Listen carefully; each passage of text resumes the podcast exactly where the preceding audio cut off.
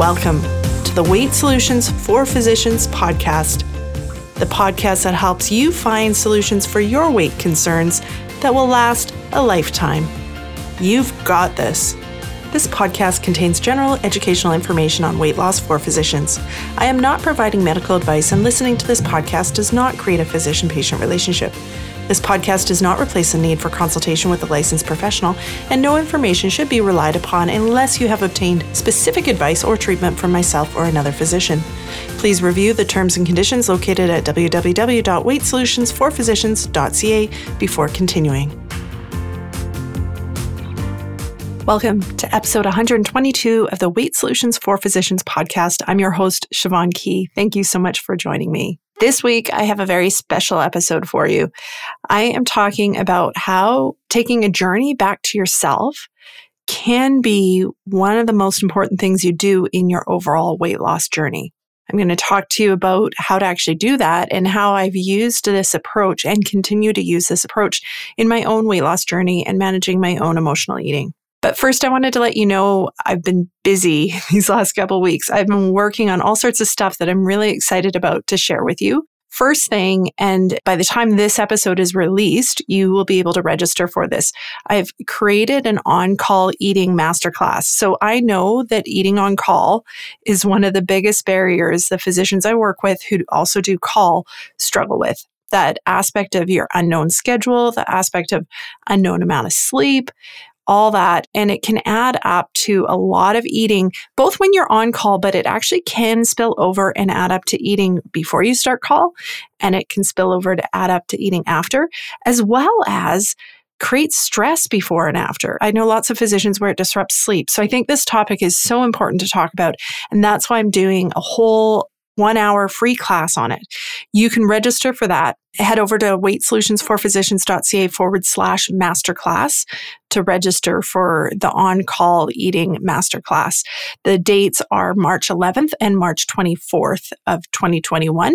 So make sure you get in there and save your seat, and I'll see you in there. Now, the other thing I've been super busy working on is getting ready for my next group of stress eating SOS. I have had so much fun with the current group. Uh, they're an amazing group of women physicians who have made really big differences, both in their eating, but also in their life, where things are just feeling so much better for them. They're not as stressed. Time at home, weekends are feeling better. All of those things that we don't notice when we're just focusing on trying to eat better. But when you start taking a coaching approach to managing stress or binge eating, all of this other stuff starts to get better. And I just love it. Anyway, so I've been busy thinking what worked really well this time around. What will we do next time? And I wanted you guys to all know that the doors are going to open for registration on April 1st. The program will start April 12th. Now you can get on the wait list and I think I'm going to be offering a free coaching call for the people on the wait list. So you might want to get on that soon. Where you go for that is weightsolutionsforphysicians.ca forward slash SOS. You can get on the wait list for this upcoming group for Stress Eating SOS, which is amazing. And if you are a physician who struggles with stress eating, this is the program you need. Come join me. Over the past year, I've been building this program and I don't want to toot my own horn, but I really think it's awesome. I really think it's what I would have loved back when I was struggling with my own weight and my own eating. I would have love to find this. And I know that the physicians in the program have been really enjoying it and finding it really helpful. So come join us. The community is amazing. Having people with you on this journey makes a huge difference. Okay, that's what I've been busy working on. It's been fun, but I think it kind of comes into this week's topic, which is taking a journey back to yourself. What I mean by that is really making sure that you're honoring your true self in your days. Now, you may ask me, who is that? who is that true self? And how do I know if I'm honoring them? And I will tell you totally fine if you don't know. I'm going to tell you how to find them and how to start honoring them. In fact, I would say probably for most of you listening, you're not going to know who this true self is. And that's why I wanted to do this episode because through our lives, we lose track of the true version of us, that inner self. Or we may kind of be aware of them, but we don't give them much attention. We don't give them much say in our days. It feels like maybe we can't give them say in our days because things are so busy. And yeah, I really think this is a big driver for eating. So what ends up happening is then you're go, go, go. You're accomplishing all the things you should accomplish. You're getting your work done. You're taking care of the people that need to be taken care of. You're keeping up with your taxes, all the stuff that we as adults should be doing. But sometimes it feels a little empty. Sometimes it feels like something's missing. Food can end up taking that place. So you can end up eating to manage this missing piece.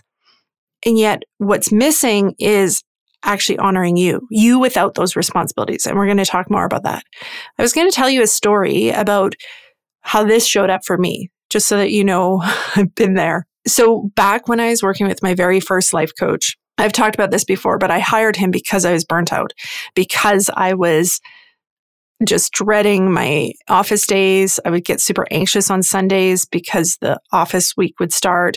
But even then, the weekends didn't actually feel good because I had three small kids and I had all the kid requirements. I didn't get to do anything for myself. So it was a different type of grind, but it hmm. still felt like a grind. Sorry, kids, if you listen to this later. It felt like a grind at that time. It was the weekends were as exhausting as the week. So then sometimes I'd look forward to the week, but then it would feel exhausting and I felt like I was trapped.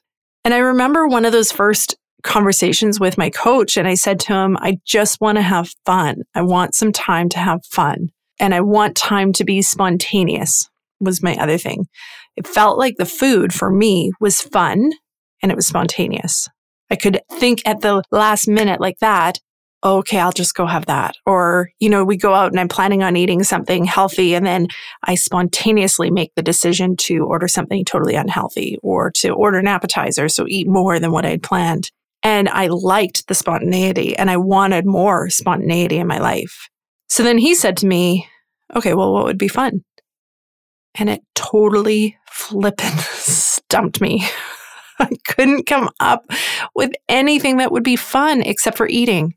And I realized, okay, this is an issue. Like, I can't actually come up with what would be fun.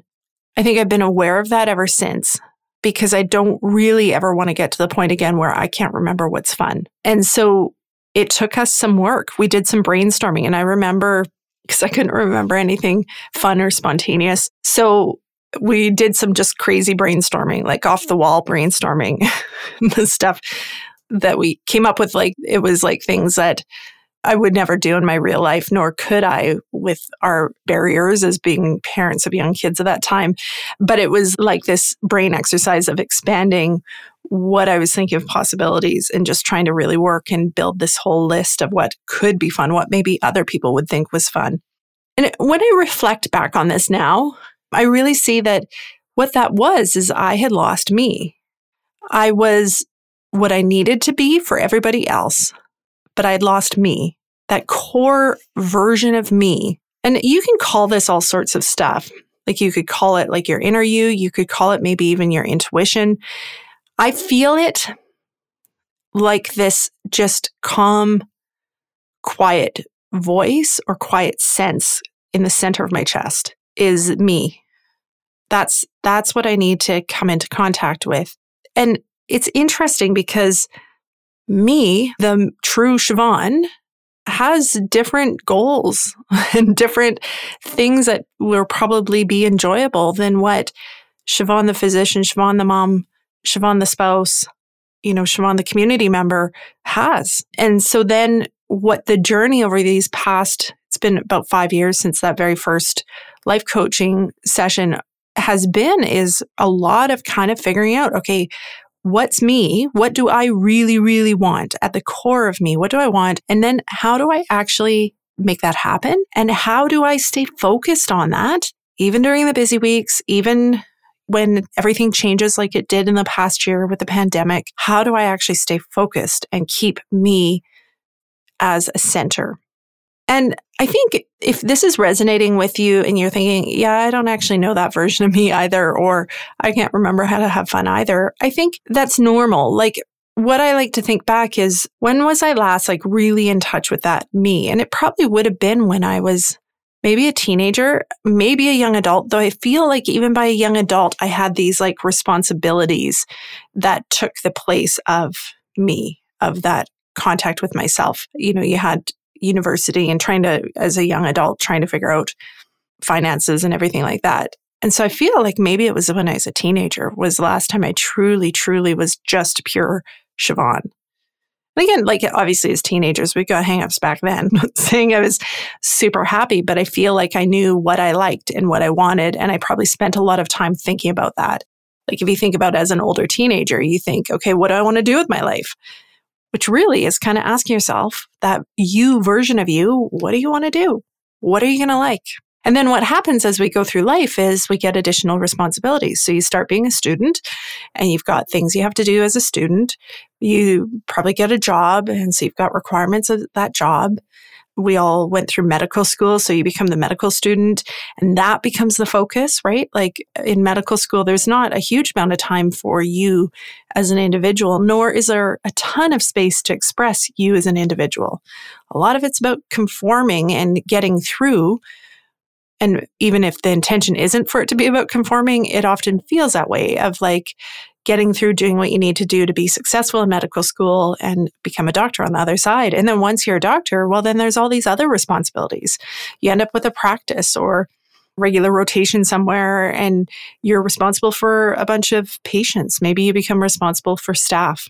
You become responsible to your colleagues. And then there's the whole parenting thing too. And so each of those responsibilities that we take on that are really important parts of our life, if we're not careful, they can take away from us being in touch with ourselves, with our true self. And so sometimes then we lose track, we lose our way a little bit. We fumble a bit. It feels like we're wandering around, not really sure where we want to go. And I think this is why it's really important to talk about this because what happens when you're having that sense of, I don't know what fun is, I don't know what I like, I don't have time to do anything I like, that's a real significant driver for stress eating. So when we think about stress eating being a symptom of something else going wrong, so your brain is trying to solve some issue with food and food just simply can't fix it. Having this sense that you've lost your way or you don't know you anymore. You don't know what you really want and or you know a little bit about what you want but you feel like you can't do it. That can be a really big driver to eating. And I think that eating really shows up a little bit on the low down, meaning it's not like you're sitting there thinking, hmm, I'm kind of unhappy overall and I'm not sure where I'm going with my life and I don't know what makes me happy anymore. I think I'll go have a snack. It doesn't usually show up like that. It shows up as just this like, I don't know why it's hard for me to care about that goal. And I just, you know, would really just prefer to eat this food. And I think that comes back to similarly to what I was talking about in my own story of sometimes the food is what's fun. If you don't know what else is fun in your life, if you don't know what being spontaneous would be, sometimes food is that. And if you keep returning to it and, you know, every time you eat out, you're kind of eating food you didn't plan on eating or you're overeating, things like that, look at it and ask yourself if this is going on. And of course, look at it with a kind eye and ask yourself nicely. Don't beat yourself up for it, but just with curiosity, look and say, could this be what's driving some of this eating? So, what do I mean when I talk about you? I've talked about this a little bit already, but when I talk about you, so journeying back to you, this is you without the other identities. This is you at the core. So if we were stripping away identities, took away the parenting identity, if you have that one, took away the spouse identity, if you have that one, took away the doctor identity, if you have that one, that's a big one to take away. Take away all the identities that are more about serving other people and see what's left. So it's like you at the core. It's the you that started that took on these identities that grew and with each growth took on a different identity. But it's going back to that you at the core is what I want you to do. So, how do you do this? How do you journey back to you? Number one is you have to find you. You have to recognize that maybe you don't have the best contact with you and go looking for them. Look inside and find that version of you and say hi. Say, how are you doing? What do you want to do today? Have a conversation with them. Let that version of you have a bit of a voice is what this is about. Now, if you're listening to this and you're like, I don't even know where to start with that, that's okay. I think if you just even ask yourself the question of what is me at my core? Who am I at my core? That will eventually get you there. This is a big kind of almost an existential type question or exercise that I'm talking about. And so don't expect yourself to do it perfectly right out of the bat. Don't expect it to just be like this quick thing you check off. It's more of this long term contemplation exercise that I'm talking about. So I know for some of us, we want the things we can just check off and move on and not think about again, right? But the reality is this is not one of them. So if you can't find that inner you right away, don't panic. It doesn't mean you're doing it wrong. You're doing it just right. Just keep asking and keep looking for them. The very fact that you're looking for them will help. I promise. Even if you're not sure if you found them. There's no right or wrongs in this, guys. So part two is once you kind of found that version of you, ask them what they want. Spend time thinking about if you didn't have all these other responsibilities, if there's nothing else other than just that inner sense of you and what they wanted, what would that be? Now, again, for some of you, you're going to listen to this and you're going to be like, I don't know. I haven't thought about this for so long. And that was me. I didn't know what I wanted. I just, you know what, actually, what I wanted back then was I wanted escape. I dreamed of like going to a hotel room away from everybody and having nobody talk to me. And I also at times had a dream of quitting medicine and going to work at McDonald's because there was no responsibility there. So what I'm saying is on the surface, if I asked what I wanted, the hmm. answers probably weren't that helpful. But when you ask deeper and you look a little deeper, you'll start to get more helpful answers. Now, I have two kind of suggestions to look at this. One is think back to when you were young. What were you passionate about? What things did you used to do that maybe you're not doing anymore? What used to light you up and get you excited to do stuff? That would be a clue. And see, is that still something that you might actually hold as an interest that maybe just hasn't gotten a lot of attention lately? So looking back when you're young, and then the flip side, I think looking to what you're anticipating as you get older. So we are masters of delayed gratification, of leaving things till later. And so what is it that you are waiting for some magic time to come for you to be able to do and you really look forward to it you're feeling excited about it what are those things that's going to tell you more of what you want to do so for me when i started doing this work i realized like my dream is to be able to travel and go to countries like Thailand, Italy, but stay and do culinary training. So, like, do cooking classes at a deeper level in those countries and like get really familiar with the different styles of cooking that I like to cook now, but would l- really like to like get more formal training on. That would be like heaven to me. So staying in a different country, doing cooking classes, learning something that's just totally outside of my day to day life right now sounds like heaven. And so as I was going through this work and realizing, okay, I have like that makes me so excited to think about do I really want to leave it until I'm 65 and retired? As physicians, we all know that maybe that's not going to come. I've met many people who thought that they would have time once they're 65 and it never happened. It's the reality of life. And so I started having conversations with myself about do I actually want to leave it till then? And the answer is no, I want to do that as soon as I can. That sounds amazing. And that sounds awesome. And the earlier I do it, the more chance I'm going to have to use those skills and to play around with them. And so that comes to number three, which is create space for this version of you. So asking yourself, okay, if this is what I really, really want, how can I create space for that in my life? I have not yet gone on a culinary long trip because there's not space for that yet. But I do spend a lot of time thinking about, okay, what needs to change and how can I shift things to allow that to happen earlier than later?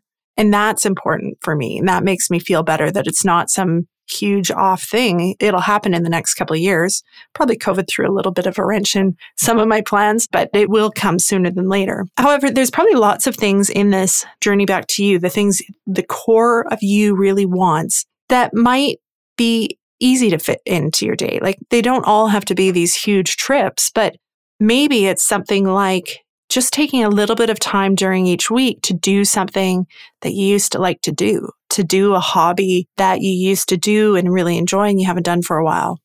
Maybe it's taking time to do something new that you've never done, that you've thought about and thought, well, that would be cool, but then you've never gotten around to it. Maybe honoring that inner you by saying, okay, I'm going to try doing that. I'm going to find somebody that'll teach me some lessons on that and give it a try, or just carving out space for the things that you actually like to do, like you know, it can be as simple as just reading a novel. If you don't get a lot of time to read a novel, carving out a bit of space to read a novel most days can make a difference. Recognizing everything doesn't have to change. It can be small changes and small changes really do add up. They all have ripple effects. So making a small change, doing a little bit of, say, reading a day, that has ripple effects. It makes a difference. And then you'll see other changes start to happen. You'll build some momentum with taking care of yourself. Because really, this talking about journeying back to you really is a form of self care. It's not doing what you think you should do for self care. It's asking, okay, you at the core, what do you really want for self care? What is going to be the most helpful for you for self care? That's what the journeying back to you is. And that's really what self care is. It's like care of you. We often have these really fixed ideas of what self care should look like, but it's really about whatever makes you feel better and you being the you at your core. I think as you do this, some weeks it's going to be hard to fit in extra things and extra hobbies, or your brain's going to rebel and say you just don't have time. And that's fine. But I think even asking the opinion of this version of you, of this inner you, is important. It makes a difference. So even if you don't take action and change things in your day, if you're even just checking in and going, okay, what do I actually want at my core? Is this what I want? Or do I actually want something different? And what could that look like? Just asking your own opinion matters. And it probably hasn't been asked a lot. We get into people pleasing really easily. That's something I've talked about in the more recent podcast episodes. And so we're always interested in other people's opinions, and we will sometimes sacrifice our own opinion or what we really want to do to meet other people's opinions, to match other people's expectations, or this is an important piece, what we think other people's opinions and expectations are. So switching it and just giving yourself time to actually answer and answer what you really want, that can be huge. And it doesn't take any extra time. It just in your process of thinking, it means checking in with yourself. Now, number four I would say is if you are struggling with your eating, with your life, like, so if you've been doing this work, it's feeling better, and then all of a sudden you hit a tough patch, you're feeling burnt out, you're feeling overwhelmed, maybe your eating habit starts to slide again, come back to you. Use this tool, this journey back to you, because I really do believe when we've lost touch with ourselves here and then we just try to change what we're eating and we try to change our exercise, it often doesn't work. It often feels harder because it's not necessarily in line with us. It's not always respecting our what our inner self wants. Now, I'm not saying your inner self wants to eat a bunch of junk food and overeat because that might not actually be true, but it's the intention of the actions that you're taking that matter. So if you're feeling overwhelmed, you're feeling exhausted, burnt out, and you're like, oh, and also I need to do this and I really need to eat better and I need to be losing that weight because I don't like how these clothes are fitting that has a very different intention and it will have a very different feel as you take those actions than when you check in with yourself and go, okay, what do you need? And when you get the answer of, I need some quiet time, I need to take care of myself, you can still come up with the same actions. So you may still come up with, okay, I take care of myself by eating the way that makes me feel my best. I take care of myself by managing my weight so that my clothes fit well. But the intention and how those actions feel can be very, very different depending on what's driving them. I have a, a recent example of this one in that over the past couple weeks, I've been struggling a little bit. I've been mentally struggling with COVID. We're still in fairly limited activities here. And I'm just feeling like done with it, as I'm sure many of you can relate. That feeling of like, I just want to see my friends, have some friends over for dinner and like have some laughs. And we can't. The reality is we can't. And I don't know when we will be able to here. So I was feeling really down. And what I started to do was like I was more tired. So I was like, okay, I'll have a nap. Or I started to sleep in more instead of getting up for my morning routine because I was like, oh, I've just been so tired. I just need some more sleep. And then last weekend, after having a nap on Sunday and getting up and thinking, oh, when am I going to get more energy? I realized what am I doing to make energy? So everything I was doing was actually creating less energy. I wasn't taking care of myself. I'd wiped out all my self care routines. I wasn't eating as well as I usually did. I was feeling like there was no fun and I wasn't finding other ways to have fun. What I did is I sat down and in my journal and wrote, I want more energy. What do I know gives me energy? And you know what's really interesting is I'd spent two weeks waiting for it. Like I was waiting for this magic lightning bolt to come down and hit me on the head and give me energy. But when I sat down with the journal, I could totally write out what gave me energy. I feel my best when I'm getting up early in the morning and doing my morning routine. And my brain argues that quite frequently when I'm setting that alarm. But the reality is, if I get up at my early, early alarm, I meditate, I write my journal, I do some stretching and range of motion, and then I go for a run. Even if it's a busy day after that, that day feels so much better and I have so much more energy getting through that day. I have more energy when I eat well, when I don't eat the foods that drag me down. I have more energy when I go to bed earlier. And that's something I was slipping on. I think because, again, in this search for fun, in COVID times, I was watching more episodes of Netflix and stuff and not turning off the TV. So I was staying up a bit later and only by like a half hour, but that really adds up for me. I have to be strict with my bedtime to feel my best. So this journaling exercise I did was essentially this conversation to get back to me at my core. Like me at my core, what do I really want? Strip away COVID, strip away work, strip away everything else. What actually makes me feel good on a daily basis. And then let's move forward with that. And that's what I've been doing this past week. I feel tons better. COVID isn't bothering me. I'm sleeping well. I'm waking up early. My days are going better. I'm not getting as stressed out. Those few little actions have big, big ripple effects. Plus, again, it's the intention, right? It's not that I'm getting myself up early because, oh, come on, Siobhan, you know, you need to do this and you need to get that running because you ate all that crap, which I think I might have been doing a little bit of before that. It's okay, Siobhan, like we're going to get up early because that's how we're going to have our best day. And you're going to feel really great after you've done that. Same action, different intention. So if you're struggling, what I want you to do as this final point is I want you to sit down and really come back to you. And coming back to ask yourself, what do I want? What do I need is going to be a really good tool to then take whatever actions or work on whatever goals you're working on from there. So I'm going to summarize how do you do this journey back to yourself? Number one, you have to find you, your core you, your sense of being of you as a person without any other identities. You need to say hi to them. You need to introduce yourself if you haven't talked for a while. And then number two is you have to find out what you want.